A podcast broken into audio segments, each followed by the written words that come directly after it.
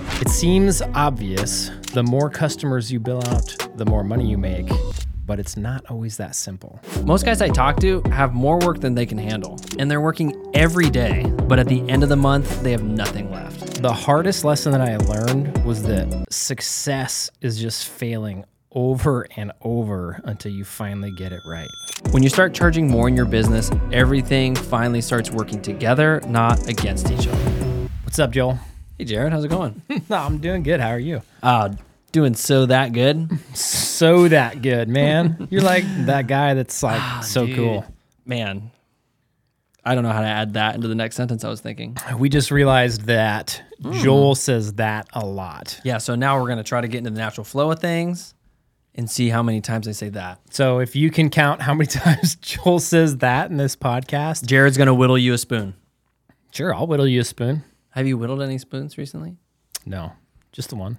Dude, how are you going to beat out all the guys in the old folks home if you're not I'll practicing? work on that, you know. I got I feel like I got a while while to practice. So See, that's what everybody thinks. They like how good do I got to be to you know, I don't know. And this is about personal transformation more so than it is about you beating out other old guys. Totally. Yeah. I'm gonna buy some whittling spoons. Wait. That's whittling knives. I was gonna say, I, mean, I was like, is the purpose I saw the look on. You, I saw the look on your face, and then my brain started like going. Ah. Yeah, trying to replay what you said. Yeah. Like I must have said something weird there. I must have said something really dumb because Joel has a look on his face like, yeah. oh like I'm an idiot. yeah, Jared, you should whittle. You're not supposed to just buy the spoons. You're supposed to actually whittle them yourself. Oh, dang. That's how that works? Yeah. Uh, I can recommend you a book. I'll recommend it to you off the air. Okay, thanks. Yeah. um, got my Xbox in today. Finally. Yeah. so, next podcast, I'll be divorced. Yeah, because Jared will just have played Xbox from the minute this podcast ends until who knows when. Dude, I kid you not. I So, I've had very few gaming consoles in my life. I've never owned an Xbox. Oh, wow. I did own a PlayStation something mm-hmm. one time. I had, a, I had a Nintendo 64 right. when I was a kid. Mm-hmm. What's funny is I bought a Nintendo 64 and my brother bought a guitar, oh, like a electric guitar. And he was the video game nerd and I was the one who was into music. Wait, wait. Did this happen like at the same time? Like you guys separately went out? We separately bought the things that each other was actually interested in? Yeah. Weird. And then we traded. like a week later. He like, was you, like, this guitar, like playing guitar is hard. and you're like, playing N64 is stupid. yeah. And I'd been playing bass for like a few, like uh, probably quite a few, yeah, quite a few years. Yeah. I started when I was really young. Mm-hmm. Um, and then, yeah, we traded. That's so funny. It was funny. I never knew that. Yeah. Hmm. So I owned it for a short period of time. This is the, I think I had a PlayStation when me and my wife were first married. Hmm. Mm. And I remember we we were in between apartments. We moved in with her parents, mm-hmm. and it was right when Tony Hawk American Wasteland came out. Mm. and I'm I'm not a very conversational guy, mm-hmm. as you may know. I, have never noticed. So thanks, appreciate the. I got your back, man. I got your back. Appreciate you know? that. I'm just trying to stay employed. You know what I'm saying? so I would go hide in my room and literally for oh, like at your parent or at your uh, in laws house. Yeah. So literally for like a week straight after work, I went home and I played Tony Hawk, and then all weekend I played Tony Hawk until I beat the game, and then I had to go talk to people. Yeah, now it's gonna be like that all over again for your wife, dude. So I'm excited. I can't like that was one of my favorite video games ever. Yeah, and I'm stoked to download it again. Yeah, it'll be fun. Hmm. Hopefully, it's as cool as I remember. Yeah, um, it definitely will be. Hundred percent. Hundred percent. Hundred percent. It definitely will be, without a doubt you'll not play it for 45 minutes and go, damn, this isn't as cool as I thought it was. That's exactly what's going to happen. And then that stupid Xbox is just going to sit there. Yep. It's going to sit there forever. Collect dust. Yep. And I'll never use it. Yep. Yep. And your wife's going to be whew, dodging a bullet on that one. yeah. Yeah. Or you'll play it really late and then running tomorrow, you're going to be very cranky and tired. I'm not going running tomorrow. Yes, you're going to run. No, tomorrow. I'm playing, why, I'm playing Why Xbox, wouldn't you go running dude? tomorrow? Oh, I'm playing dude. Xbox. I'm going to have Christelle assassinate that thing. I texted you this morning. You I did not. You. you. did not text me this morning. I texted you this morning. I nope. said Xbox is coming in today. No, you did. No running you for did, me tomorrow. You did not. Text I'll be me busy this morning. That's a that's a bold faced lie, dude.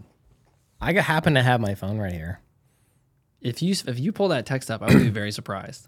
I'm, you're about to get proven wrong. Maybe. Look at this. Look at the last two. My Xbox is out for so no running for me tomorrow. Dude, I didn't even see that come through. I know you don't even pay attention to me anymore, Joel. Where would that even come through? Oh my gosh, how did I even clear that? You know what probably happened? Oh, I was working out at that time. That's why. Yep. I was doing man stuff. you ignored me. Yeah, I did because I was doing really cool, important stuff. Hey, on another topic, before we get into our topic here, uh, today we're going to talk about how to make more money, like how to make more money with your plumbing business. We're going to give you, a, we're going to run through some ideas on exactly the things you can do to increase your income, increase your profitability today. Um, but before we do, I got my testosterone tested, Yep. as you know Yep. dude, I got so I was on. They gave me this cream, Mm-hmm. right? That you have to rub down under twice a day. Like on your kneecap, right? Sure, we'll call that down under. um, I got, okay, cool. My Try- tes- just try to keep it, you know, kids safe. dude, my testosterone was super low, which is probably why I've always been so skinny. I wonder if it's been like that my whole life, Mm. or if uh, it's just gotten lower as an adult. I wonder. Yeah, I don't. Yeah, my guess is it, it just gets lower as as you got older. Would be See, my but- guess. That didn't like if you look at historically, that didn't used to happen. Anyway, Yeah, this is a whole nother topic. it's a Mm-hmm. different podcast. So I got a new doctor. A real 'Cause- doctor.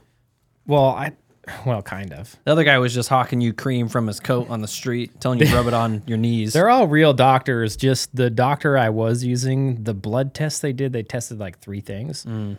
This new guy tests like a much wider array of things. Did you have which, to go into like the blood test clinic to do it? Um, he hasn't done one yet because Oh, okay, he just gotcha. looked at the other blood test and he was like, "Yeah, I can get you on this, but then we're gonna get you on it, and in three months we're gonna do a much more extensive blood test." Interesting. Okay. which I like better because if you're putting something in your body, you need to know how it's affecting the rest of your body, right? Yeah, hundred percent. So that's cool. But what he said is, hey, the cream doesn't work, so we're gonna get you on injectables. So did you see my needles? Dude, I feel like a freaking drug dealer. Yeah, you just showed me that you had like, or you told me that you had like one inch long needles or whatever. Yeah, one inch long needles. You gotta stick it in your butt cheek. So I'm supposed to do that twice a week. Twice a week. That's not too bad. Twice a week. No, so I'm looking at So you're this. doing like six times a week then, right? Like a man. yeah, just double up. Yeah, why Plus not? the cream. Yeah. I mean, dude, I, I don't understand. What could go wrong? I'm gonna be huge. You're going to be jacked. just tell your doctor, I'm just just- trying to get jacked, boss. I'm just gonna work out one arm. Yeah. I mean, that you could be a whole nother realm of influencer that way. Yeah, true. One arm Jared. We come up with the dumbest stuff. okay, so I'm looking at it's this awesome. needle. Right, it's an inch long. Uh, Yeah. It's bigger than I thought. I don't like needles to begin with. Uh, so I have this. I and seriously, you feel like a drug dealer for some reason. Having a vial that you put your syringe in and flip it upside down and pull out a certain milligrams of stuff. And you got it, and you hold it upside down, and you squeeze the air out until it has a little drip of liquid at the top, and then you stab it in your butt and Dude. squeeze it in there. Feel a little bit feels wrong. Huh. Anyway, so I s- I stuck that needle, just hit my barely hit my skin with it, and I was like, "No way, this is not gonna happen." Like I Yeah. felt the poke, you know. Yeah. Yeah. And you're like, I can't And go I'm like, further than this, this. this whole thing has got to get in my butt. Not in my butt, but in my butt cheek. I guess we got to clarify. Yeah, I was about, that Costin's, sounded really bad. Costin's about to clip that part, and then that's about to hit a million views. That'd be really funny. The That's what I'm secrets known of for. wealthy plumber, plumbing business. So I'm like, dude, there's no way. So then I tried again and I poke my butt and I and I go like just a little bit further and I'm like, oh, it's not so bad. And I look down and it's all the way in.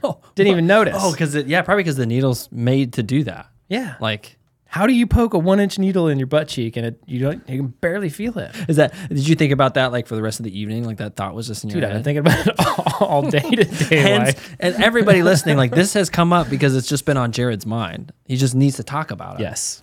Yep. So, pretty much. are you feeling stronger? Are you feeling hairier? Or This what? is the only time I talk to anybody. right. yeah, that's pretty I don't much true. I don't leave my house. I know. Yeah. Yeah, except for we have to get a haircut. Thank God Haircut. for that. Thank God for that. Chase doesn't know the service he's providing to humanity by getting Jared outside of his house. Now he's got an Xbox. He's never leaving now. I'm never leaving now. He's probably gonna try to call Chase into his house. Dude, that'd be a that'd be awesome. Yeah, That'd be super cool. that's what Mr. Homozy does. Does he? Yeah, Yeah, that's the way to go. yeah. Anyway, I'm gonna get jacked here shortly. Let's move on. Let's move on. Yeah. Soon you'll see Jared on the podcast in like tank tops, you know. yeah, I'll be like, "Bruh." Lift, there'll be like kettlebells around and stuff. I'll have acne all over my face. Right, you'll- Bald. There's some weird stuff going on. Hi guys, I'm ready. If that happens, that's how you know I did use the cream and double up on my injections. yeah, yep. Yeah. Hmm. Well. Yeah, man. I I feel like that we've almost talked about this before way back in the day. That's what I was just thinking of right there. We almost did, and then we we never did. Yeah.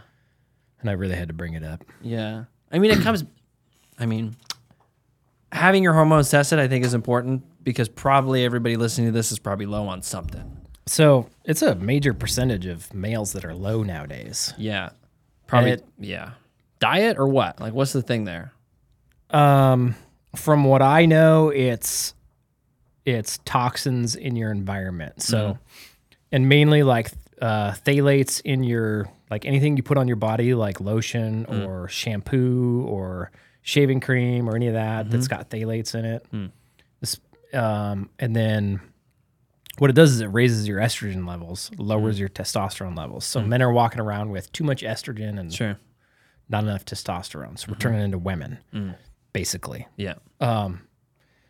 and plastics. So drinking out of eating off plastic stuff, drinking, you know, out of plastic cups, um, plastic water bottles, those kinds of things. And even the even the like the the BPA free stuff. Sure. Sure, it's uh, BPA th- free. So that's one phthalate that they took out. They just Mm-hmm. Gotcha. throw another Okay. phthalate in there. Yeah. Gotcha. To do. So you're still getting phthalates, just not BPA. yeah. Gotcha. So it's a little bit misleading. Yeah, pretty misleading. Yeah. how much how much is like thinking about your health how much does that factor into you making more money with your plumbing business I think a lot. I really do.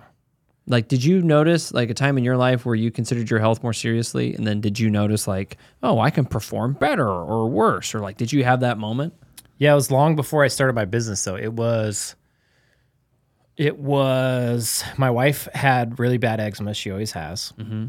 Um, we got married. We I started I never really was like I never really thought anything of food as a kid. It was just Sure. you eat when you're hungry and yeah that's it, right? My Mm-hmm. mom makes dinner and it wasn't very good and so I go eat a bunch of snacks afterwards, right? yeah Like- Yeah. wait that's what my kids do wait a second yeah, and I didn't, I didn't really think about like health and all that and, and what you eat it impacts your body, right? isn't that kind of weird where it's like there's a disconnect between like the things we put in our body and the performance we get out of our body Yeah, super weird. it's very strange But so like with me even as a kid like I didn't I didn't even have a I didn't have I'll call it a love for food. sure Oh, Okay. So you know how some people they just like they love certain types of food. Yep. That's me now. I love certain types of food.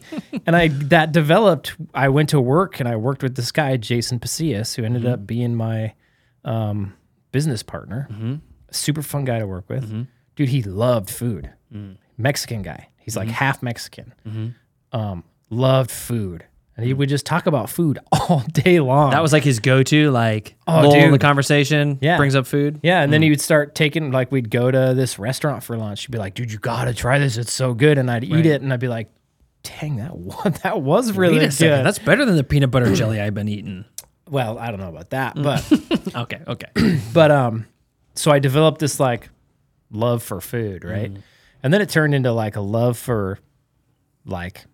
Then I was like, you know what? Like, you mix like peanut M and M's and a honey bun and a Mountain Dew together. Mm. oh god, Dude, that's a good snack. yeah, that's a great snack. So like this guy would also stop by the gas station every day and just load up on junk. Yeah, And so I started working with him and started hanging out with him and we'd stop at the gas Mm-hmm. station and he would get junk and I didn't think anything of it. I just started getting junk food. So I started buying those big burritos, the bomb. Yeah. You know the bomb? Yeah. We started calling them the ass bomb. Yeah. That's Because- more, more aptly named. Because that's what they are. yep. Anyway, so eating terribly, spending like seven hundred dollars a month at the gas station, That's so funny. um, and then my wife's having these health problems, and she went Mm-hmm. and saw a holistic doctor because none of the doctors could fix her e- eczema. Sure. They would just give her a steroid cream. Yeah. Sure. So basically, eczema pops up, you put steroid cream on it, and then it goes away. Yep. But it leaves you with a white spot on your skin because it takes the pigment out of your skin. Um, Oh yeah. and so it was it was lame and it was getting worse so it was getting more of a pain to like put the cream on and Yeah. all that kind of stuff and um one of the guys her dad was working with was seeing a holistic doctor and he was like maybe you should go check out this doctor so she went there and the doctor was like yeah you probably have some you know there's a reason you have eczema we just have to figure it out and started getting her eating healthier basically um, at the exact same time, one of our friends had Crohn's disease, Sure. and he s- he read a book called The Maker's Diet, really good book. Uh, basically, just laying out like, hey, we were created by God, which is what I believe, um, and He created us to eat certain things and not eat unnatural things, right? Sure. Um, and the kind of the whole book is based on like, hey, you just need to eat like a whole food diet. Yeah. So like not processed foods. Yeah, no Yeah. processed foods, and and really it pulls from like okay, um, and I don't know where this is in the Bible. I can't remember right now, but basically he gave the Jewish people a certain way to eat, Sure. and that there was a reason behind that. And a lot of people think it's just to separate them out, to, for them to be different from the rest of humanity. But he said his idea was like, yeah, that's true, but he also gave them these specific guidelines around how they should eat and live to keep them healthy and strong. So they were healthier and stronger than most individuals of their day. So it's an interesting book. anyway, the guy in the book had Crohn's disease, completely healed himself of Crohn's disease, wrote this book. Um, so we read that book around the same time. And ever since then, it's put us on a different path of really identifying okay, what I put in my body has a big effect on the way I feel. Mm-hmm. And since then, we started eating healthier. And then it's just compounded and compounded and compounded and changed as we've, you know, learned more and gotten Yeah. older. And Yeah. when you're young, you can get away with a lot more. yeah. And I'm realizing now at 38, Yeah. However old you are, who knows? going on 39. My brother's gonna be 40 this year. That's crazy, dude. Um, at 30, so 38, 39, a little different. Mm-hmm. Yeah. Like I used to get away with a lot because I ate pretty healthy, Sure. but I also ran a ton. Yeah. Yeah. So you could, so even if you're like that level of activity, you could probably eat, even if you didn't eat as healthy. Yeah. You would just take care of that with your activity. Yes. Yep. I would feel really good Yeah. regardless of, and I ate pretty healthy, Yeah. but I would never, like, I was burning tons of calories. Yeah. in pretty decent shape, running shape. Um, and then when I hurt my ankle and got ankle surgery and then I broke Mm. my leg, there's Mm-hmm. like this three year span where I couldn't run. Mm-hmm. And then, and now everything's just different, you know, Yeah. getting older, yeah. got old injuries, Yeah. having to change my workouts a little more, Yeah. dial in the way I eat a little more, start paying attention to my hormones, those kinds of things. Yeah. Yeah. I think like taking, understanding what we put into our body and how it affects our output is kind of always the last thing we think about, which is, which is funny to me because it's like the most obvious thing. Yeah. Like what kind of gas you put in your vehicle is going to dictate what you get out of it. And a lot of the times we're, we're not even putting gasoline and we're putting yeah. in diesel. that's really the problem. Yeah. Yeah. Because like eating processed foods is the easiest thing to do, but it's super bad for you. Well, I mean, even just outside of food, like when I turned 21, I would go home and, you know, I would eat a I would eat a box of Cheez-Its and drink a bunch of beer and then go to bed late and try to wake up early. Yeah. And I'd feel like crap the next day. Yep.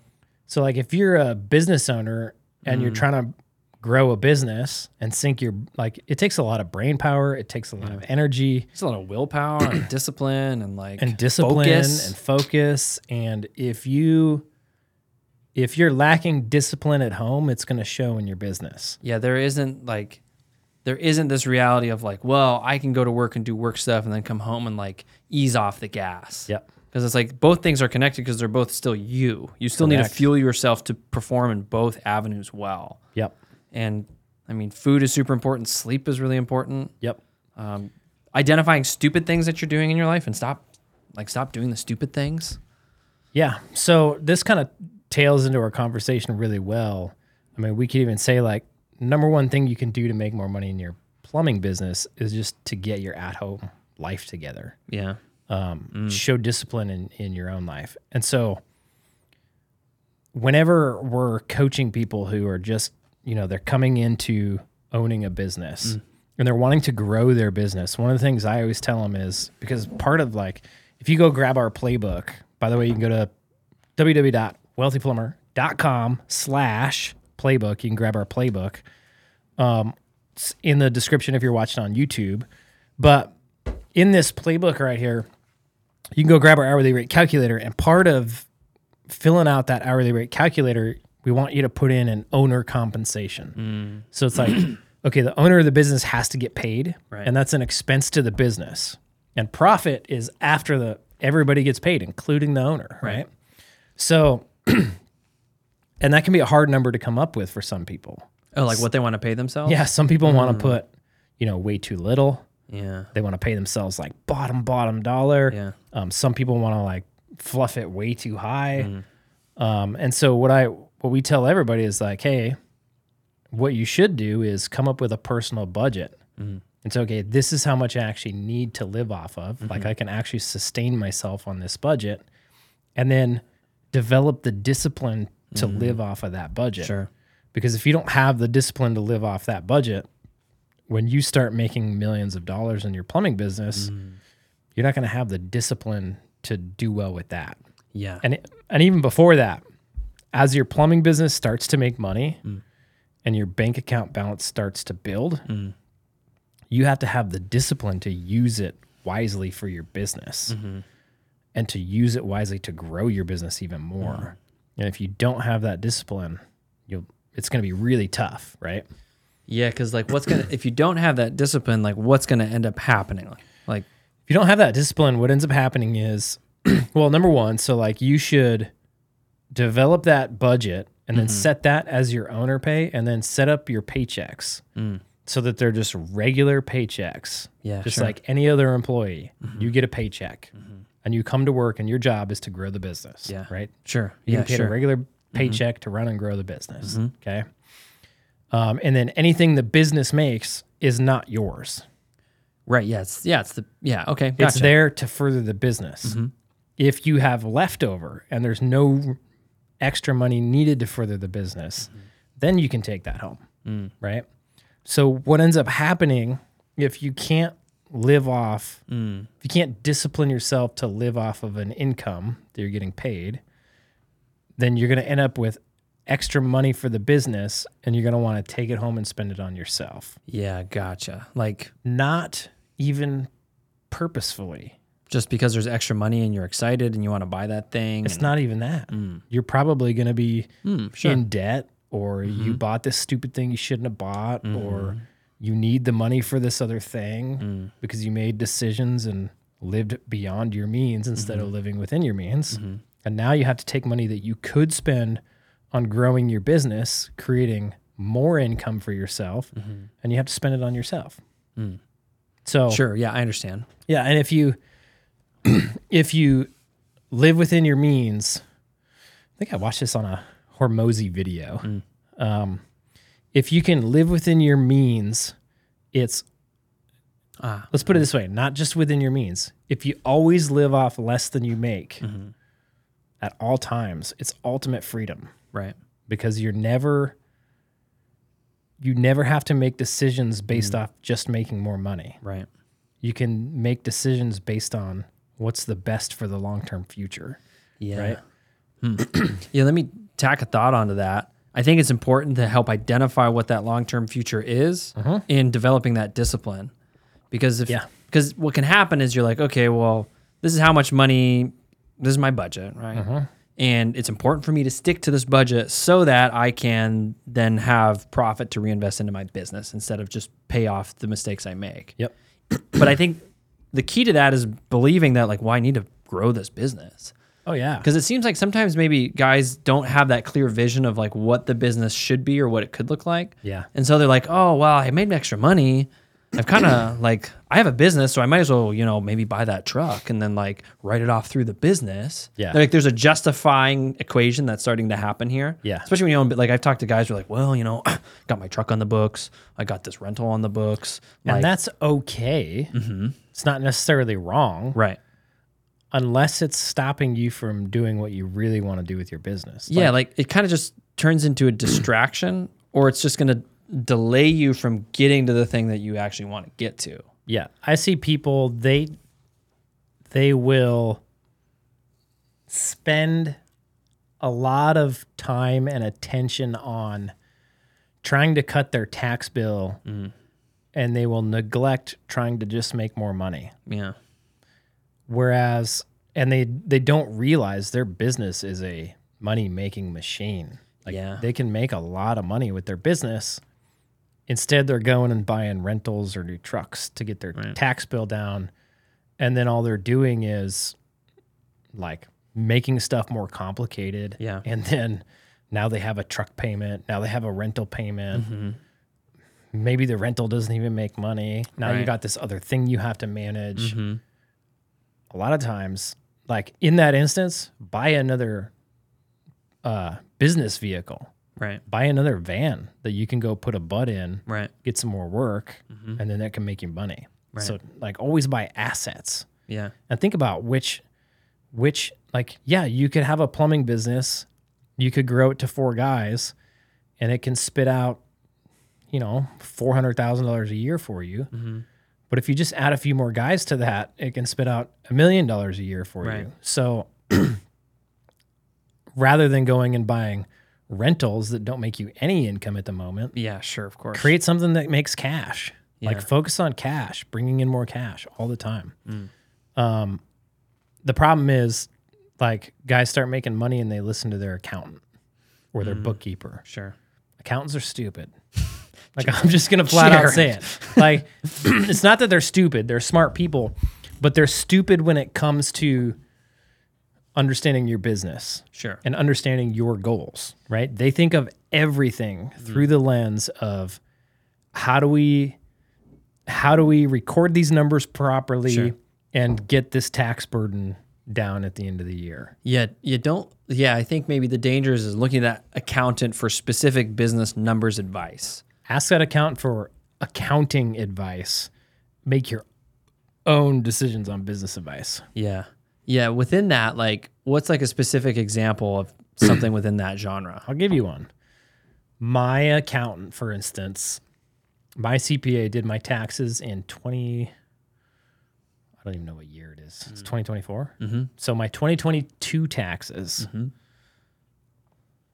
No, my 2021 taxes. Um, very knowledgeable accountant. I bought a bunch of vans that year. He called me and he said, "Hey, so." um, he- I got your taxes done. You're going to owe so much money. It's like 60, 70,000. And I said, okay, can we depreciate more? He goes, yeah, but you don't want to do that because you're going to, you know, if you continue to have income next year, you're going to need that depreciation depreciation on next year. And I said, no, I want to depreciate it all 100%. Will that get rid of my tax bill? He said, yeah, it'll knock it down to zero. Mm. I said, yeah, let's do that. Mm-hmm. Um, And he goes, Well, then what are you going to do next year? Like, you're going to need depreciation because if you make more money next year, your tax bill is going to be bigger. And if you stretch this out over a five year term, Sure. it actually has a larger effect on your tax bill over the next five years. Yeah. and I said, Look, I don't care about my tax bill four years from now.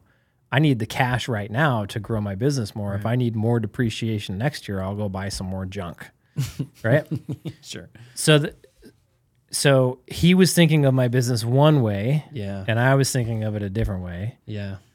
And had I just let him do that, he would have taken out 60k from my bank account to pay the tax man Mm-hmm. that I actually ended up that I actually really needed at that time Yeah. in order to continue to grow my business. Yeah. So we knocked out the tax bill th- that year. The very next year, I knocked it out again Yeah, sure. because I knew my plan was to continue to grow the business, right? Yeah. So you have to understand how it works. You can ask your CPA intelligent questions, but ultimately you need to make your own business decisions. And it's that way with every contractor that you talk to CPA, bookkeepers, um, marketing companies, you name it. You got to make decisions for yourself. Yeah, I think that's a hard one to like grasp and understand because you want to lean on the experts that you hire Yeah. and you don't want to have to like how do you know like when you've understood the thing enough to feel confident that you're making the right choice? Like how did you know like like how did you know that you were making the right call by going against what the CPA guy was saying? It seemed like the right call. Gotcha. I mean, that's the other thing. So let's make this number two. If you want to make more money in your plumbing business, start making decisions. so I could have mulled over that decision for a month. True. And that would have been the only decision I made that month. And it would have been the only progress I made that month. But instead, I went, hmm, this is probably the better decision. Okay, let's do this. And I moved on, Yeah. whether or not it was the best decision or not. Sure. Yeah. Yeah. I guess that could have makes sought sense. 10 more people's advice. I could have gone in for more meetings with my CPA. I could have watched hours of YouTube videos. Um, but at the end of the day, I made a decision. I moved on. I learned whether or not that was a good decision or a bad decision and then kept on going, right? Yeah, you didn't you didn't pause long enough to make sure that you had all the information so that you knew you were making an absolute bulletproof decision. Yeah. You felt like you knew enough and you're like, yeah, this is good. Let's get on to the next thing. Yeah, Mm. and here's the thing: early in your business, your decisions have very little weight to them. True. you have you have very little to lose, Yeah. right? Yeah, even like what if it's like in the face of like losing sixty thousand dollars? It's very little in the grand scheme of It's things, like all the money I got though. but it's still very like. So what? You go back to where you were before you had it. I worked so hard to get it though. Yeah, but you have a plumbing business now, right? It's so much easier to get 60k in the bank. Yeah. And like most of the guys when they're starting out, they don't have 60k in the bank. They got like 10k in the bank and and they owe 5k in taxes and they're worried about getting trying to get buy rentals to get it depreciated, right?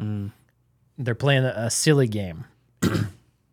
um or they're going, "Man, what if I make this wrong decision and I lose 10k?" Like and it seems like a big deal, I get it, but like I would always run myself through like, wor- "Okay, worst case scenario, what happens?" Sure. okay, I go hop back in a van and I start making money again. Yeah. Or worst case scenario, I got to go work for somebody else. Mm-hmm. And it's not as bad. So if you can think of your decisions as worst case scenario, it kind of helps you make quicker decisions. The the further along you get in your business, that's well, let's say this before I get there. In the beginning stages of your business, little decisions seem really big. Sure. I had a guy um, explain it like this to me one time. He's like, "You're climbing a mountain, and you, I don't know if you've ever climbed a mountain, but when you do, you think you can see the top, Right. and it seems like a huge hurdle to get over. You're like, holy crap, that's so far away. And then you get up to the top of that one, and there's another. You're And like, you're like, dang, that was a false peak. You're like, that sucks. crap. Yeah. And it seems so huge to get to there, right? And then you get there. And then it just happens over and over again. Before you know it, you're at the top of a giant mountain. Right. Right. Had you seen the giant mountain from the very bottom, you'd have been like, no freaking way. Yeah. And so business is really similar. And when you're making decisions, you're looking at you're looking at this thing, this first hurdle, this first like fake peak, right? That looks big to you, but in the grand scheme of things, it's actually super super small. You might be at the bottom of the mountain looking at the first peak, and it's six thousand feet lower than the top, right? Um, and so you make a bigger deal out of it Sure. than it really is. Mm. Okay. And you spend too much time and too much energy and too much effort focusing on this little tiny thing that, in the grand scheme of things, doesn't even matter. and you yeah, don't sure. and you don't even realize it. Yeah, it's a drop in a bucket. it's a drop in a bucket. yeah, It's a there's something about an ocean.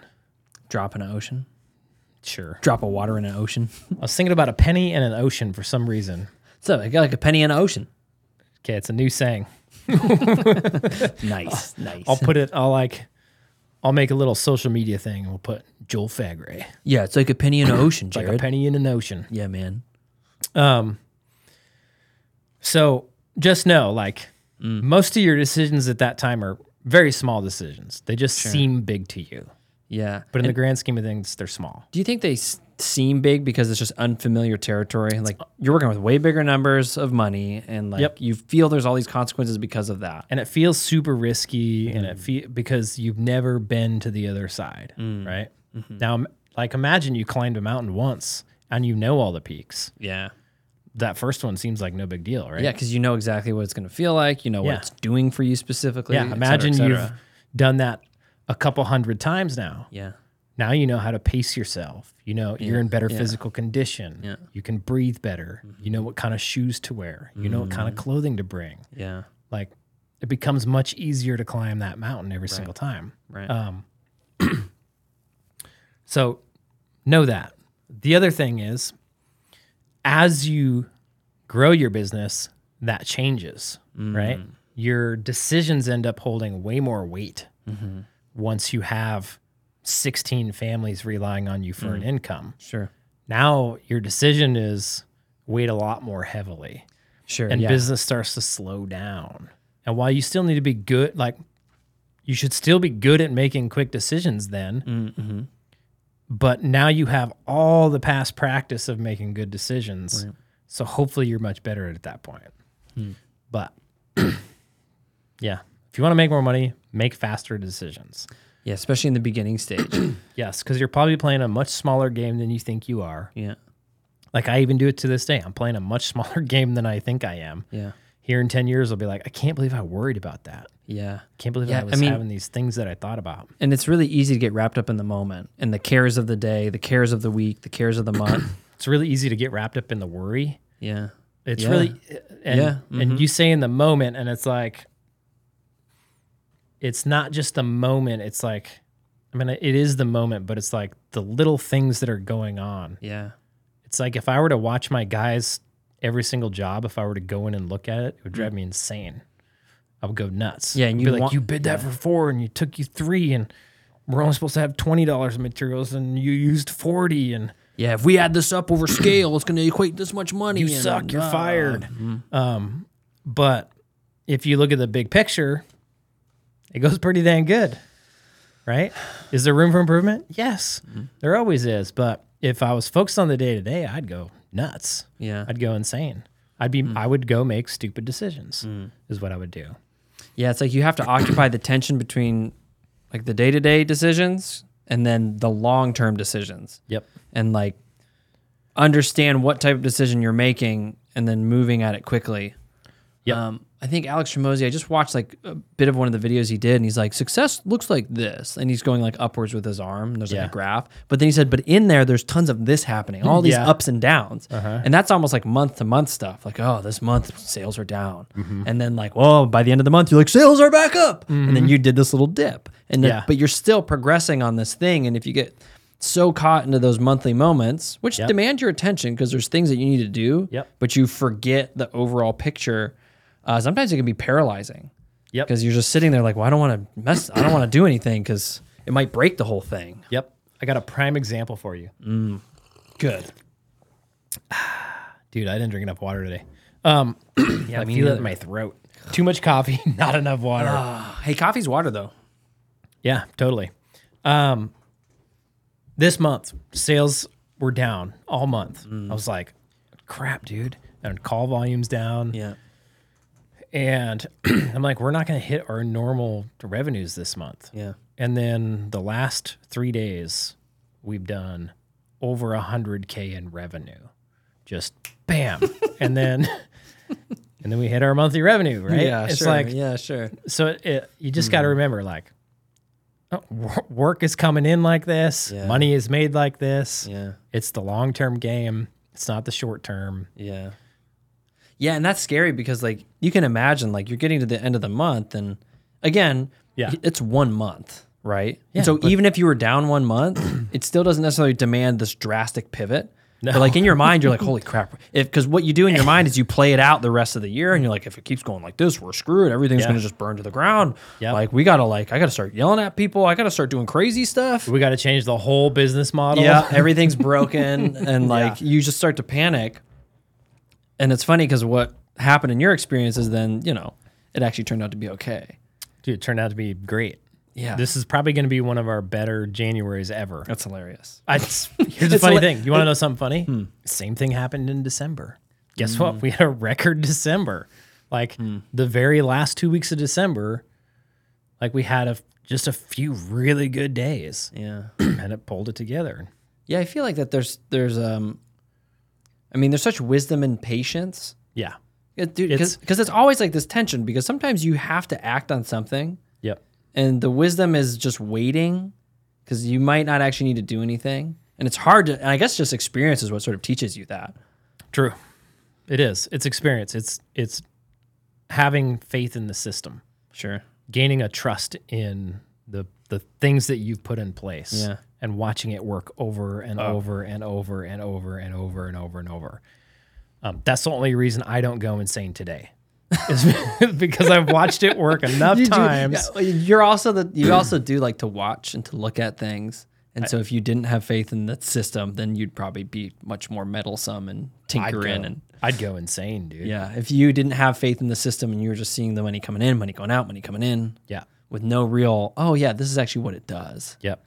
And I guess like if you guys don't understand the system, then you have nothing to have faith in. You have nothing to have faith in. It's just you just literally have why hope this works. Yes. If you don't understand what's actually happening in your business. Yes. Which leads let's go to number three with that. Okay. quit changing things every single day. come on, it didn't work yesterday.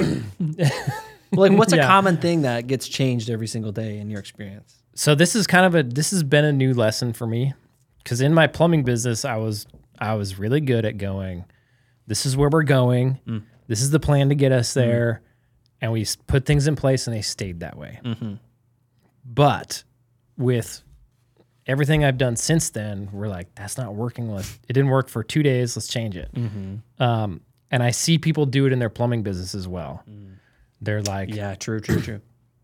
they go through our hourly rate calculator and they're like, oh, this is working. And then the next week, they're like, can't make a sale. And they're like, this isn't working. I'm lowering my prices. Going right back to I'm Mm, where I changing was. my entire price book. And it's like, whoa, whoa, whoa, whoa. Hold on, dude. yeah. Like, it's only been a couple days. Yeah. well, it's been a week. yeah. I'm not making any money. Mm-hmm. It's Um, been a week. I'm dying. Um, yeah. Don't reinvent the wheel when you have a dip in business yeah. like s- take a step back look at what you're doing Mm-hmm. understand everything and don't constantly be changing it and like, remind yourself, like, if you made intentional changes, like, remind yourself why you made those changes in the first place. yeah And like, you also have to run the test in your head, like, about pricing specifically. Like, okay, well, if I don't do this, what's going to happen to my business? Oh, my business is going to fail. Okay. Got it. Like, Okay. which is very, like, that was your experience when you raised your price at a certain point where you're like, well, if I don't do this, I'm just going to run out of money. well yeah i mean eventually it got to a point where it was if i don't do this if i don't raise my prices all these families are going to go hungry Yeah. or all these guys are going to have to go find jobs somewhere else Yeah. and i'm going to go hungry and i'm going to be stuck with all of these vehicle debt and Yeah. this isn't a good road to go down. Yeah. So I need to change something. Yeah. But if you're changing like every single day, you're like doing stuff different, or every week you're changing Mm-hmm. stuff, you never have enough time to know if something is working or not. Yeah. Because things take time. And unfortunately, things take more time than you want them to. Yes, they do. You want to have an input and get an immediate output Yep. so that you can verify that you did the right thing. Yep. And I think this is why, like, coming back to even point one, like talking about health, Yep. like, and I was talking to um, our sales guy Benton about this, like, Yep. getting our health in check, getting those routines in. It's like it's the most important thing, but it's the last thing we consider because it's the thing that requires consistency to actually receive an output. Yep. But the output you receive from caring about your health is exponential. Yep. You just have to give it time and consistency. Yep. And that's like many of these principles is like time and consistency are are huge. You want to know the fourth secret to making money in your plumbing business? Nah, I like nah, I'm good. Be consistent. Oh, Yeah. Like stick with it. Don't quit. Like just never give up. Yeah, and that's funny because that's like such like a such an obvious thing, right? When people critique uh, New Year's resolutions, the critique is, well, nobody ever does it for long. It's just Yeah. it's just a fad, and so we all know that consistency is king. Yeah. and we all struggle with being consistent in anything we Mm-hmm. do. Yep. and it's funny because if we're thinking about like ways to improve our lives and our businesses, it's going to start with consistency. Has to. Like you have to do one thing and just keep doing it. Consistency. Like if you're constantly changing diets and constantly changing workouts, constantly shifting your price, constantly changing marketing companies, you're just like a chicken with your head cut off. Like nothing is going to get better. Nothing. You're just starting a hundred new projects. Over and over and over. Yeah. Yep. So so for you, like, what has helped you stay consistent with the things that you've been consistent with? so for me it was just wanting it bad enough to actually stick with it and figuring out what that is like number one why do i want it so bad any uh, for, like you know me it was really just to prove other people wrong was Still is really pretty much. was really one of my main motivators Yeah. and now i just want to prove them more wrong Yeah, you're pulling So- back to that one. Like, Yeah. let's keep milking that one for all it's got. well it's it motivates me for some Yeah. reason it does um, i'm not competitive except for in that one way Yeah. like you go play soccer with me or any team sport with me, not competitive at all. Yeah. Video games, whatever, not competitive. Yeah. Um, you doubt me, and I'm like, no, you know what? Screw you. Watch this. Yeah. Um, so if you ever want to get me to do something, just like ha- show some doubt in one area, and I will prove you wrong. Yeah. Who puts it? Uh, I think it was Andy Elliott. One of the guys in my course showed me a reel of his. He was like, use that to motivate you. And I'm Yeah. like he said, what did he say? Um, humiliate the people that doubted you. Mm. That's what I like.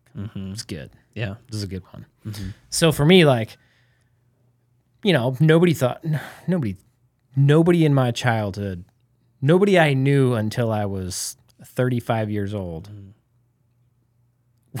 would have said, yeah, that guy Yeah. is going to have a million dollar, multi million dollar plumbing business. He's going to have a business in Florida that runs, or he's going to have a business in Alaska that runs without him while he lives in Florida.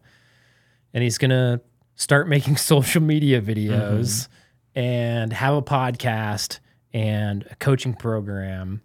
Nobody would have said that. Nobody. No. Not a soul. Even when you were doing it, people were still confused. Yes. Like even when you're building your plumbing business, it was still like, nah. yes. I don't know what that guy's doing, but it's what is he definitely doing? not going to work. Yeah. Oh, and some, tons of people doubted me in that too. Um, I mean, people are still confused. they're still confused. They still doubt it too. Yeah. they still doubt that it's going to continue to work. Yeah. I'm like, I'm going to prove you wrong. Like, okay, keep doubting, please. Actually, it's Yeah. my fuel. So the more you doubt, the better, actually. yeah. Like, uh, I was going to get my vans all refinanced in the middle of when we were moving down here.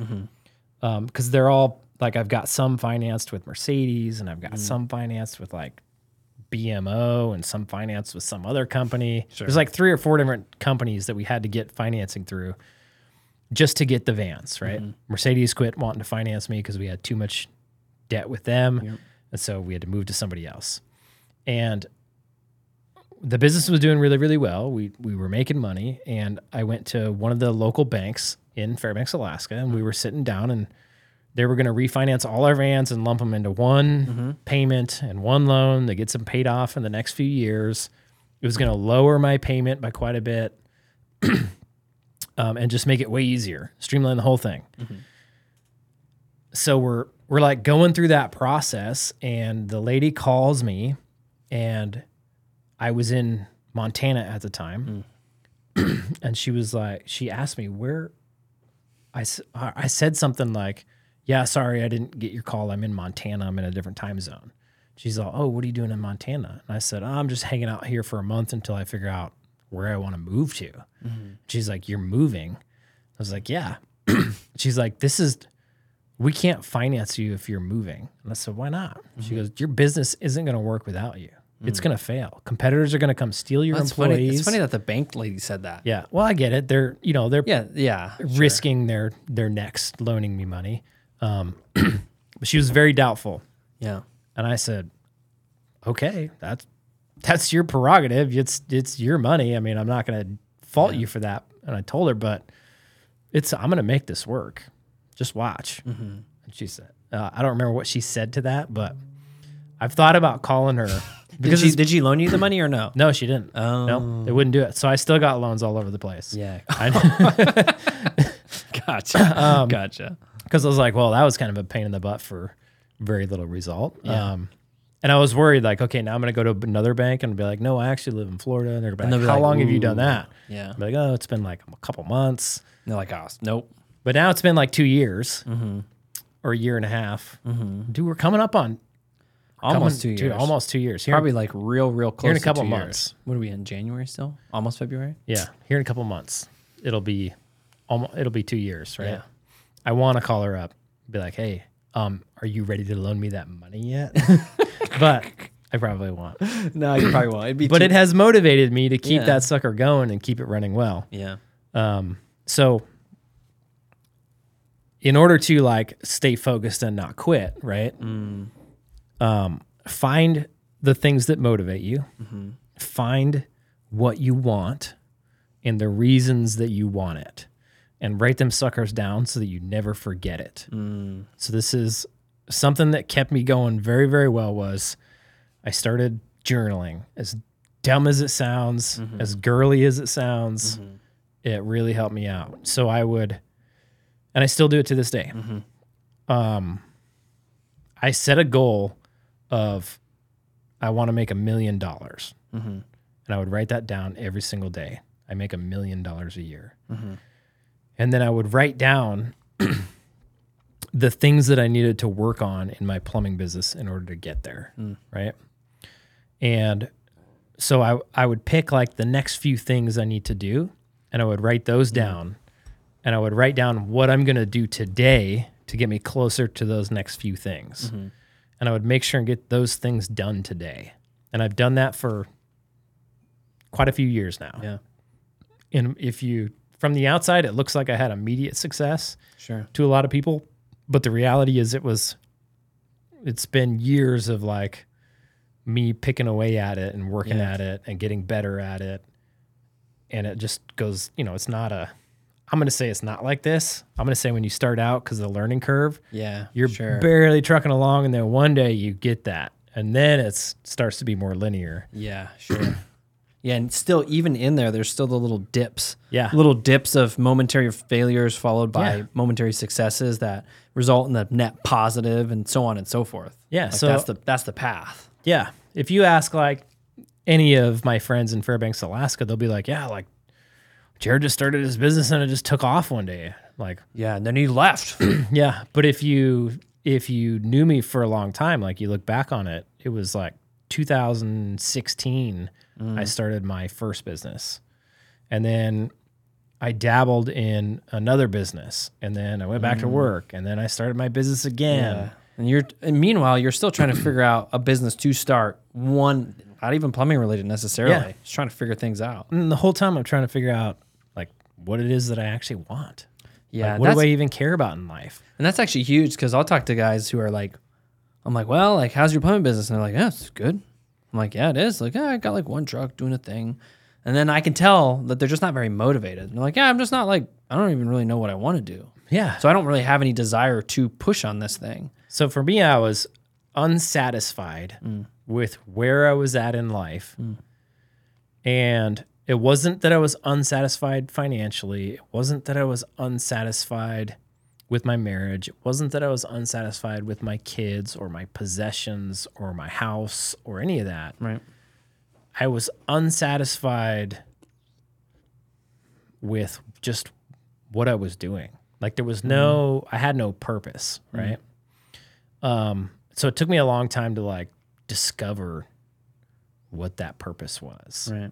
Um, And I think once you can, and I hate saying that too because Sure. I think it's way overused. Like you got to find your purpose, and I would say, nah. I would tell, like, I would advise people to not even worry about their purpose, but to, I mean, I think I like the way Micro thinks about it. It's like follow your, what does he say? I don't know. Not your passion, but your opportunities. Yeah, actually, and actually, that's that's much more useful Oh yeah, because the okay. So sort of the problem with hard purpose-built language, in my estimation, is it Yeah. can put you on a direction that actually doesn't make sense for you. yeah. I mean, it's like if I were to follow my passions. When I was a kid, I wanted to be a bum and surf and skateboard and Yeah. eat Subway sandwiches, right? And that wouldn't have got me nowhere, Mm-hmm. and it wouldn't have, wouldn't have stayed a very good passion, right? Yeah. what I think people need to do is f- instead of following their passion, follow their opportunities and find your passion within your opportunities. Yeah. Um, Hmm. Don't go after one or the other, go after both. Yeah. Because what happened for me is I'm not passionate about plumbing. I hate plumbing. I could care less about plumbing. I could care less about pipe. I could care less about fancy tools. I could care less about all of it, Mm-hmm. every little bit of it. Um, but what I did is I pushed forward on the opportunity that I had to start a plumbing business. Mm-hmm. And what ended up happening is I found a passion for being in business. Right. Mm-hmm. I found a passion for business. Um, and, and really, in that, it wasn't even a passion for business, it was a passion for for building things. Which, if I go back to my Makes sense. if I go back like on the on the history of my life, when I was a kid, I would go build tree forts. Right. I would tear apart things and build new things. You still build stuff. I was constantly building things. Mm-hmm. I like to like build things, right? And so in going after my opportunity, Mm. something I'm totally not passionate about, I ended up finding within there something that I really enjoy to do. Mm. Now I feel like I have a purpose. yeah. Much better. Yeah.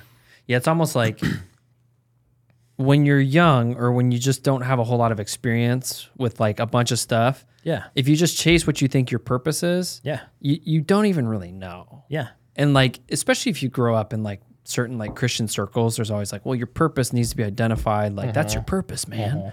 And typically, in my experience, what that comes down to is you're good at something. And so that's almost labeled as your purpose.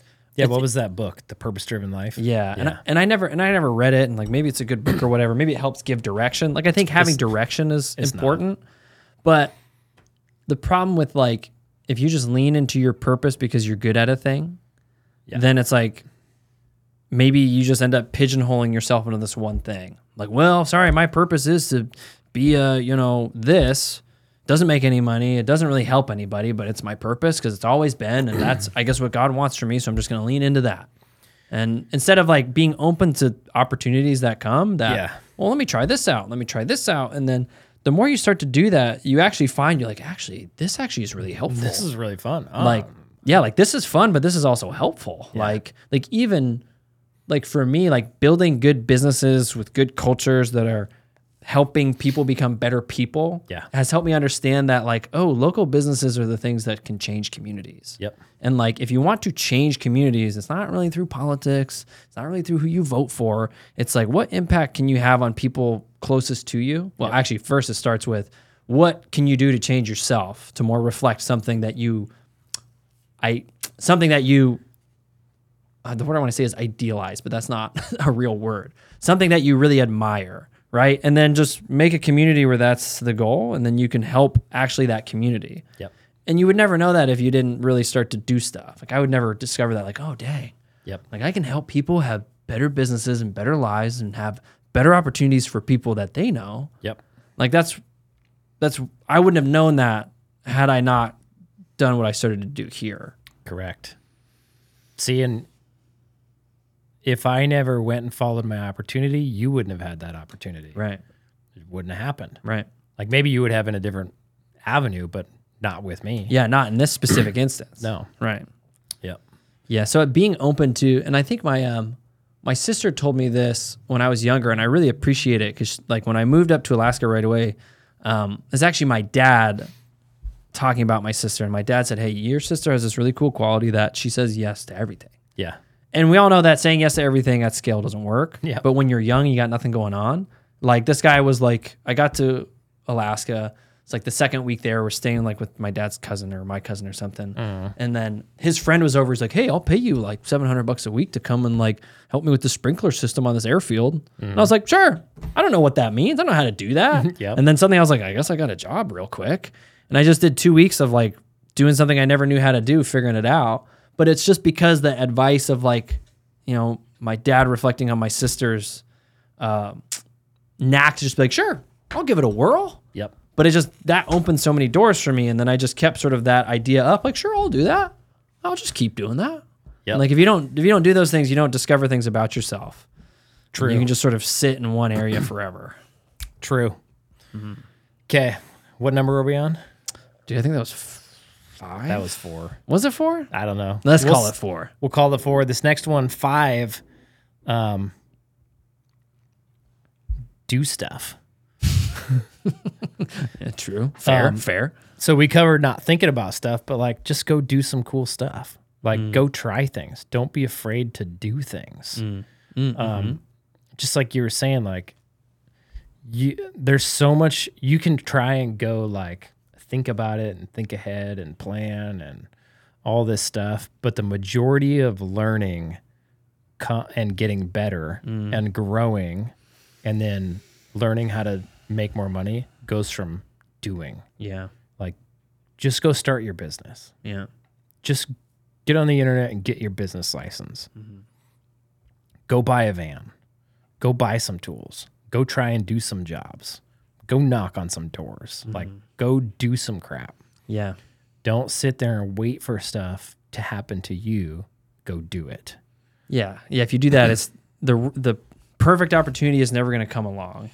the perfect opportunity is never going to come along and like at the same time like when i started my business like i made so many failures right and it was that i never would have made had i not tr- just started doing crap and the the knowledge that i learned through those failures is what has gotten me to where i am today and I'm guessing that's how it's going to continue to go for the future, right? Foreseeable future.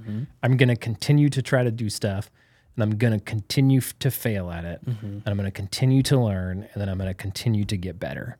But if you never go do it, if you never go try, if you never go fail, you'll never learn those lessons that are going to get you further ahead in life. And I know a lot of plumbing business owners are like, you know, I'm one tr- I'm one guy, or I'm two guys, or I got three guys, and I'm scared to like go do this. I'm scared to pull out of the truck. Um, I'm scared to hire a general manager. I'm scared to hire a marketing company. Um, just go do crap, dude. Yeah. Just make stuff happen. You'll be much better off. Yeah. Like without action, there's really no there's very little learning without action. Uh-huh. and like I love that. There's a really long quote that somebody wrote, but it just goes through all these things that aren't actually doing the thing. Like getting gaining research isn't doing the thing. No. Right? Thinking about doing the thing isn't doing the thing. Nope. Talking about doing the thing isn't doing the thing. Yep. Like you and I both know we can talk about going running tomorrow all day. We can All tell day. everybody we're going running. I'm not going. but Jared's definitely going, everybody. But until we go running, we haven't actually done anything Correct. and yeah like the action is so important and really like if you're like action is required to understand the things we read about the thing Yep. like Let's put this into context, okay? Mm-hmm. And this will probably be better context for me, but you're training for a hundred miler, so are you maybe. oh you I'm definitely not are. fully committed yet. you're committed you I just don't know if I can it pull yet. it off. Ah, it doesn't matter you can pull it off it's a good learning opportunity maybe, but I think about how much you learn about yourself gig. so I I've ran a hundred miler before, so I can tell you all the things you're gonna learn when Mm-hmm. Yeah, you it go doesn't- run when you go run literally your literally first hundred mean- miler. it's funny because to me it means nothing It means zero, right? zero and i know that like you can tell me all like it's gonna suck it's gonna be this and i'm like sure bro and and you have no, Cool. but you don't even you have no context to even understand how much it's gonna suck. i have no idea no clue. So, which is So- almost nice, and I'll just It's- stupidly do it. Yeah, it's super nice. Um, Or you, on the other hand, know Well, me, all the I know things. how hard it is, right? Yeah. And I know all the things. So, and here's the thing you're going to train, you're going to do your best, You're gonna get to that start day at the hundred mile Mm-hmm. race, and you're gonna be like, "Cool, I'm ready for this thing," Mm-hmm. um, and Mm, and you're gonna get in it, and you are gonna learn a ton of valuable lessons Mm-hmm. running that first hundred miler. You're gonna go, "Oh dang." Mm-hmm. I actually gotta like eat. Food is important in a hundred miler. And This you're gonna actually go, hurts way more than I thought it would. yeah, and you're gonna go, oh dang, this is so much more of a mental game than I even understood. Yeah. A lot of these lessons you're not even gonna learn until after you're done with the race. Yeah, and I reflect on and it. you reflect back on it. Okay. Yeah. But what's gonna happen is the next time you go to run a hundred miler, Mm-hmm. you're gonna have a whole new way of looking at your training. Yeah. Mm-hmm. You're gonna have a whole new understanding of what it actually takes to run a hundred miles that you never, you literally cannot gain Mm. without going and running a hundred milers yeah. or 100 miles because you don't have even the slightest perspective to understand it. Even if somebody were to tell you, Oh, it doesn't matter. it doesn't matter. Like, and I mean, that's why you can consume content and learn all the things and read all the books, but still have no idea what you're talking about. Because you, because you, you don't. It's like people used to say, I heard people all the time, and all the influencers on social media, they're, they're most of them talk about mindset. Yeah. And I, and I always knew, like, okay, mindset, mindset, I gotta get my mind right. Yeah. Yeah. Whatever that means. I'm like, what does that even mean?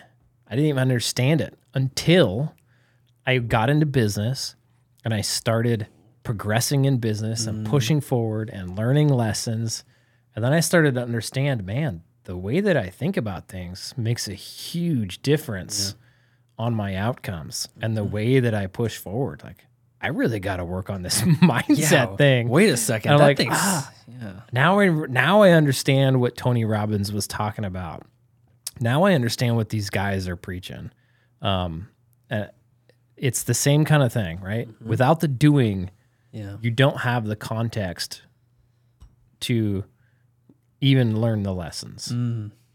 So you could spend your whole life trying to learn the lessons, but you're never going to do it unless you do. Yeah, that's why like like if you're trying to understand how your plumbing business operates but you're not implementing any of the things, that's why you will always be stuck.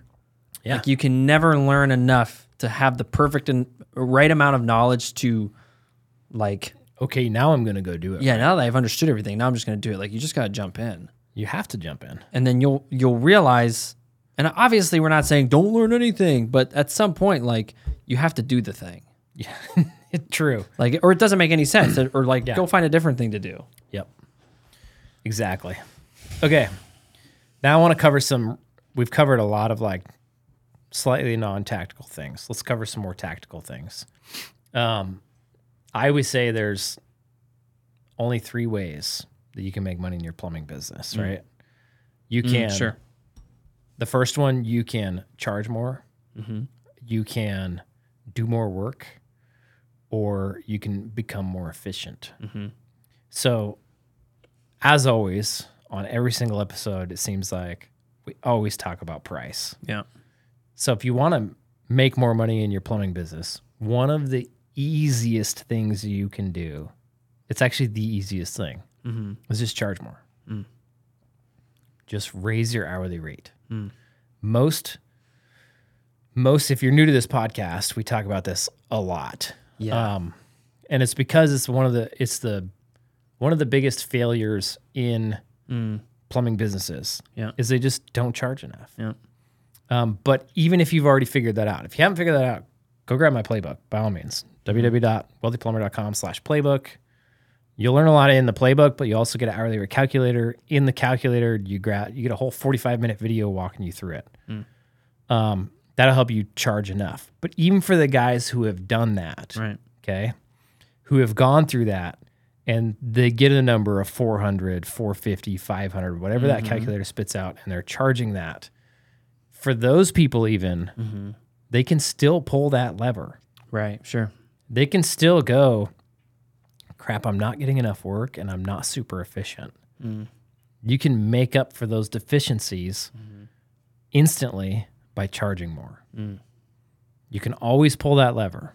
Okay. And when you're at somebody's house and it- you're too expensive, you can always go lower. Yeah. Sure. But you But can't you always can't- go. You can't up. always go Yeah. Mm-hmm. up. So it's better to start high than go low, right? so yeah, I mean, I guess that's it. Charge more. It's a constant lever you can pull. Yeah, and I think you because people will object to that idea of charging more for all Yep. sorts of reasons. Like that's nobody else is charging this, or even the ones that I've I've heard more recently is like, well, there's a shop in town that's 150 bucks an hour, and they're doing they're doing fine. Yeah. You know, like all these things in there. Um, but I like to like it's it's important to remember that that objection is just a limiting belief. Yep. Like it's just a limiting belief that you can't, you don't think you can charge that much because you don't think you can. Yep. It's actually not really based on anything except for just that idea. That's it. And especially when the amount you charge is dependent upon, like that's the thing that's going to make you more money at the end of the day. Yep. It's not how many jobs you get or the type of work you get or, well, if I could just get more of this higher ticket job, then I would be able to make more money. Yep. Like in the long run, it's not going to work out how you think Nope. because you're just not covering the cost of doing business, Correct. just flat out. Correct.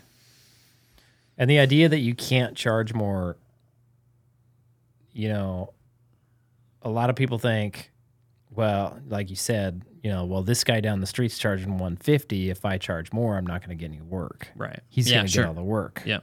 That's not necessarily true. Um, everybody thinks actually you'll be able to get more work because you'll be able to outmarket that guy. You'll be able to spend way more money on marketing and way more money on providing a quality product to your customer, making your higher price even more worth it. Right. Um, also, a lot of people think, you know, I can't charge more because they just don't think people will pay it. Yeah, that's huge. Yeah. Or they haven't gotten in front of the customers who could pay it. Even the customers Yeah. right now, Yeah. they they can't take that price. Yeah. Yep. True. Um, but it can be done always. Yeah. Like in my experience, going from $140 an hour to $259 an hour to, you know, three, I think we we're 394 to 425, went from 425 to 598. Every single time, nobody blinked an eye Yeah. it didn't it didn't change our numbers to this day i can still go back and look our conversion rates are identical It's funny. through all of the pricing changes Yeah. it didn't matter it didn't affect how many jobs we converted we didn't lose a single Yeah. a single job, right? Yeah, maybe we went to some jobs and we lost some customers that didn't want to pay our rates. That's fine. Yeah. We gain customers as well that are happy to pay our rates. We've built a large customer base of people that love to use our service. Mm-hmm. Um, and that it's one of the easiest levers to pull. I don't know why you wouldn't pull it. Yeah. Probably just because you're afraid it won't work. Yeah, But it's one of those things where like the benefits far outweigh the risks. definitely. Like the risks are insane. Uh-huh. Like the risks are you don't have a business or you have a really crappy business forever. Which both sound terrible. Correct. Actually, having a crappy business forever sounds worse than not having a business. yeah. Yeah, 'cause No, then it- I would rather not have a business. Yeah, because then you can go, then you can go get paid to not think so much and Yep. probably have retirement and all that kind of stuff. Yep. But to just live long enough, paycheck, paycheck to paycheck in your business Yep. at that constant stress level, Sucks. like that sounds awful. or even if you can make it like think about this let's say you can make it with a business charging 150 bucks an hour or let's say you could right you had a model where you could make money at 150 an hour or you have a model where you can make the same amount of money at 300 an hour it's with 150 an hour you have to do twice the amount of work Right. twice the amount of headache twice the amount of risk versus the other guy over here running this super simple, super easy business model to make the same amount of money. Yeah. Which one would you pick? Oh, definitely the easier one. And people pick the hard one all the time. They pick the hard one, and 99.99 times out of 100, they're they're not making as much money. They're not doing well, and business is really tough. Right. the only way, and let's just solve this question. The only way that the $150 an hour business model works is dad started the company years ago Right.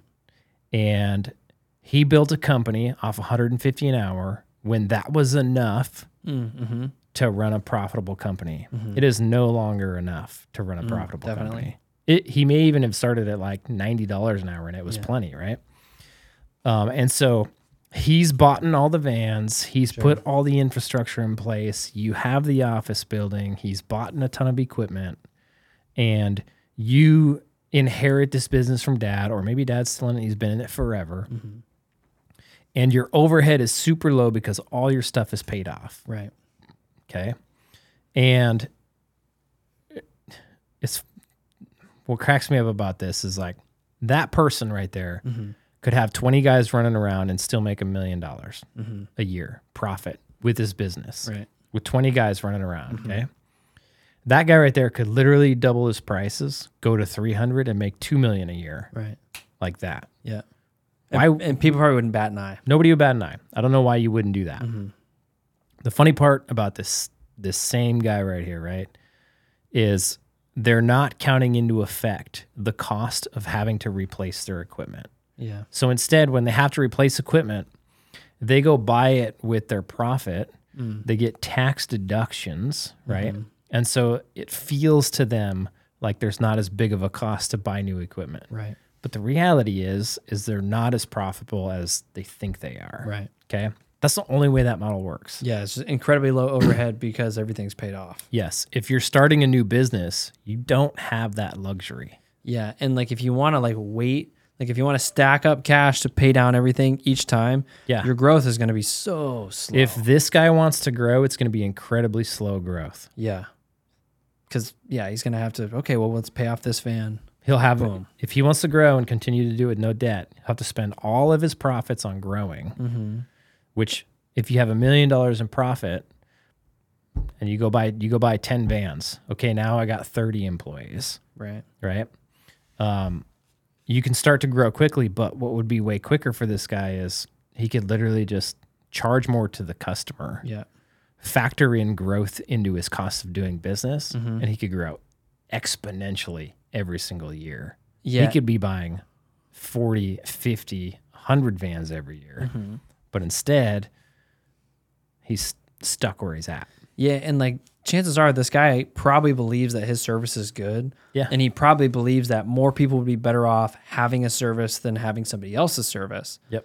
But he's shortchanging that vision by saying, Well, I don't want to raise my price because typically it's because I don't want to be expensive because it doesn't feel good to my customer. Yep. But then the question is like, what about all the people who don't get your service because you are refusing to grow? Yeah. So it's like they're missing out on something that you believe is good. It'd be like, you know, if I had a bunch of food and I, you know, I like sharing it with you, but I can't get enough to share with all them. I wish they could have it though. Yep. I could get more, but I'm just not going to. And so what happens is that leaves a hole in the market for competition to start up a business and charge the customer what they need to charge in order to run a business and start stealing business, even though they're more expensive. Well, yeah, because at the end of the day, like every every business, because there's there's more demand than there is plumbing companies. Yep.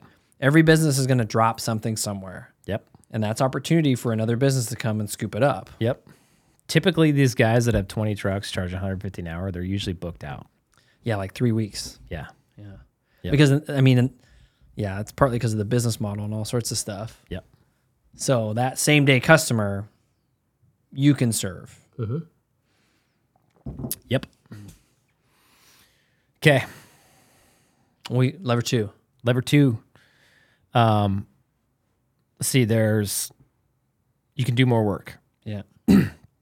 so you can always go spend more money on marketing get more work and do more work it's a very easy way to make more money if you're sitting there and you have four guys and you're billing out your income is capped you add a fifth guy fifth guy can bill out more revenue make more money right um, you actually start to gain economy of scale pretty quickly when you get to eight guys you make even more money and on and on and on and on Right. so you can always do more marketing buy more vehicles buy more tools get more guys do more revenue make more profits Mm-hmm. Mm. very easy way to make more money so rather than trying to Like that's probably the second easiest. Mm. Especially if you have a marketing agency that's a proper one that's doing all the things. Yeah, and you've got a good That's brand. up to step. You Yep. got a good brand. You provide a good service. You're doing all those precursors. Yep. Then it's a very easy move Yep. because it's just a phone call. Yeah. Go spend some more money email. on some more stuff. Yeah. get more work, do more work, Mm. make more money. Mm-hmm. Um, if you're this, that's one you especially want to pull if you have infrastructure and you're not making enough money, and you go look and you're not, you're just actually not doing enough work. Yeah. It's the case for a lot of businesses. Yeah. They're You're like, just not selling enough. I got four guys. I'm four hundred dollars an hour, and I'm not making any money. Well, how much work? How many hours are you guys billing out? Oh, we're billing out like two hours each per day. Okay, you need more work. Yeah. Okay. Um, the third one there is efficiency, and you can imagine like doing more work is easier is an easier lever to pull than being more efficient. Yeah. For sure. Like flooding more jobs into your business is a slightly easier lever to pull than gaining efficiency. yeah. What's funny is that mm. out of all three of these, most people start with the efficiency one. It is funny. Yeah. Well, because it's it's it's the least. um Well, marketing is like the unknown thing, so guys don't pull that lever because Yeah. they don't really understand it. Yep. Um, raising prices Or it's scary because you have to spend money. Yeah. So and it's scary also because it's unknown, right? Because they don't know how it works. So then it- it's it's like a weird lever. and then pricing is just scary, so they don't do it because they don't think it's possible. Yep. So then you pivot to the least leverage thing, which is sales. Yep. Because you're like, well, if I can just sell better, If I can just get sales training. and then like and then that's when you invest in lots and lots of different sales trainings which can be really pricey Yep. and like even if they work like the efficiency that you'll get is probably not like we went from 55% efficiency to like 85 it's not probably gonna like- happen. It's probably like, yeah, maybe you went from like, maybe some guys go from 55 to like 60, some guys, yeah.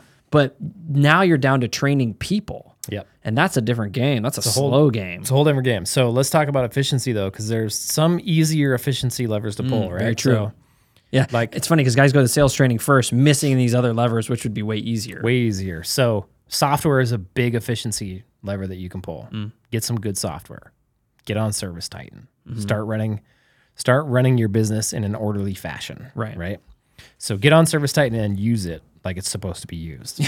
yeah. Don't don't don't break it with your own spreadsheets and Yeah. try to work around it. yeah. And then on top of that, just developing a process of how you actually do things so that everybody knows this is how we do it. And then you can measure and tweak your process to become more efficient. That's a very easy way to increase efficiency. Okay. Um, and that just takes looking at your business and going, okay, how do we go about doing this thing? Writing it down, training your team on this is how we do it. Go Yep. and then watching what happens and then going, mm, it would be better if we did it this way instead. Right. Yeah. Yeah. Yeah. Yeah.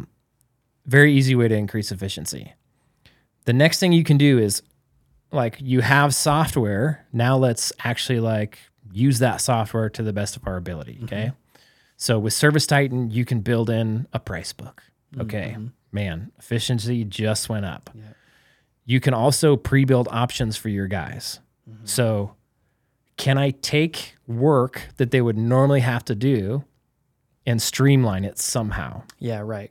So can I automate things? Can I use AI somewhere?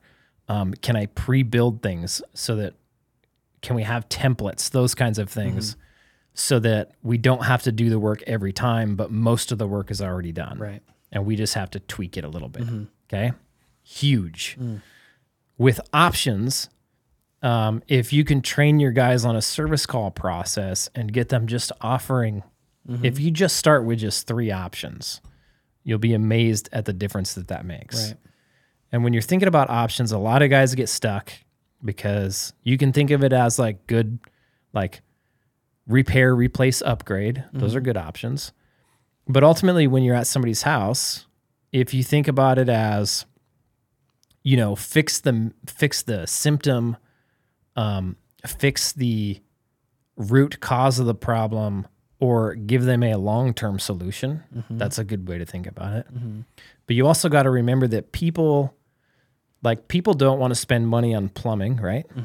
So it's not the plumbing fix that is worth the money that you're going to charge them. Right. It's the It's the quality, the man. I put this really good to my general manager, and I just forgot it. It was like, dang, because we're working on building, like, Yeah. beefing up our options quality. It's like when you can sell somebody safety, Sure. Yeah. reliability, yeah. um, those are the things like hey i can come into your house and i can snake your drain I'm trying to think of something plumbers can relate to my mind always goes to heating for some reason Yeah. um, and i can snake your drain or i can snake your drain and camera it and tell you what's wrong with it and if i find something wrong with it i can give you an option to replace a portion of it or i can give you an option to place replace the whole thing and you're what you're selling is reliability there right hey you're tired of your drain backing up how about we make this thing more reliable Yeah. people will pay you good money for reliability Yeah. I mean, you're you're not selling the solution necessarily. You're selling the outcome. right yep exactly Yeah. And you can think of that like, let's say I sell somebody a hot water heater, okay? I can sell them just a hot water heater with a regular old one year warranty, or I can sell them a hot water heater with a membership and an extended warranty that they don't have to think about. And they're buying the reliability. They're buying the the I don't have to worry about this Right. anymore. Yeah. That's my. That's very important. That's what they want. Yeah. And so when you build your options to include safety and reliability and those sorts of things in your options, you're going to make way more money Yeah. um, because that's what customers want. Yeah, and if 'cause- you and if you never give them the the option, they'll never Uh, yeah. buy it. Yeah, and that's and that's huge, and that's why, you know, I- I've talked to guys and they sort of poo-poo options because it's like salesy or whatever and all that stuff. But it's like the whole thing is like you want to give as many ideas for the customer to figure out how they want to get out of their current situation into their desired situation. Yeah. and they have no idea. That's why they called you. They have no idea. And I watched Tommy Mello on Ryan Pineda's podcast, and he just put this like so awesome. He said, he said, I think it's okay to assume we can sell people what they want, and it's not ripping them off. yeah, And Ryan Pineda like, what do you mean? He goes, well, a lot of technicians don't want to sell people anything but what they need, right. and they want to be the ones to decide what they need, right? yeah, based upon yeah what he- they would want. And he goes, So I asked my technicians, everybody pull your phone out of your pocket. I say, Who's got a new iPhone? yeah, Who went out and bought the new iPhone? And like six guys will raise their hands. He goes, Did you need that stupid thing? And they're like, uh, no. right. You bought it because you wanted Yeah, it. 100%. Did, did I did 100%. Apple rip you off? Mm. No. absolutely not. Would they have sold you an iPhone if it wasn't an option? No. right. So it's okay to sell people what they want. So if you really want to serve your customer, you should be giving them here's a basic repair, here's a mid tier repair, Right. here's a more extensive repair, here's one with an extended warranty. Which one do you want? Right. Like, what do you want to, which one do you want to do? Yeah. And it's that simple. It doesn't have to be salesy. No. It's just presenting the information of these are the possibilities. Which one do you want? Right. And let them pick. Yeah. If they want just the one they need, cool. If they want more reliability, cool. Yeah. Like if you're not selling them what they want, you're really not doing them a very good service. and I think it drifts into the negative salesy connotations when this is just, I don't know if this is true. This is just what I'm imagining, right? But Yep. it's like if you're not if you're not set up to make money on any on all options, Yeah. then now there's an incentive to sell the unnecessary option, right? To push to lean towards the thing instead of just being like, "Hey, customer, like this is what I got for you, man." And of course, you're always like, based upon what I would do, this is what I would do Yep. as far as like understanding your system. Um, but I mean, you'll make money if you just do the toilet flapper or if you do the replace the whole toilet. Yep. Because you're set up properly for that. Correct. Yeah, man. Okay. Last thing, if you want to make more money in your plumbing business, go download my free playbook because there's lots of good info in it. Uh, number one, keep watching this podcast, then go download or listening to this podcast, then go download this playbook. It's got a bunch of good info in it. Um, yeah. www.wealthyplumber.com slash playbook. Yeah, yeah. Or if you're watching on YouTube, the link is in the description down below. You're going to grab this playbook. All you got to do is enter in your email. We will email it to you straight away. I think there's like a five minute delay, and it's probably going to go in your junk mail. I can't help that. Mm-hmm. Yeah, it's it is just what it is. the science of the way emails work. It's going to be in your junk or your spam, so go check it. Um, if you don't get it, then reach out to us and we'll just try to we'll get it to you one way or We'll another. figure it out. We'll get you taken care of. You're gonna have to enter in your email. On the next page, you can enter, you can book a call with us, 15 minute phone call. If you want help with your plumbing business, we have a coaching program. I don't even like to call it a coaching program because it's way cooler than any coaching program. We have a training program. That is a way better way to put it Yeah. where you can come into our training program platform. We have tons of videos that you can walk through and learn from me step by step all the nitty gritty details that we don't have time to go over on this podcast. You get all the resources that I use in my plumbing business, all the spreadsheets, Google Docs, SOPs, everything you need just to plug and play into your plumbing business and be successful. So if that's interesting to you, grab the playbook on the next page, book a call with us. We'll get the help. We'll get you the help you need. Thanks, Jared. Later, Holmes. So yeah.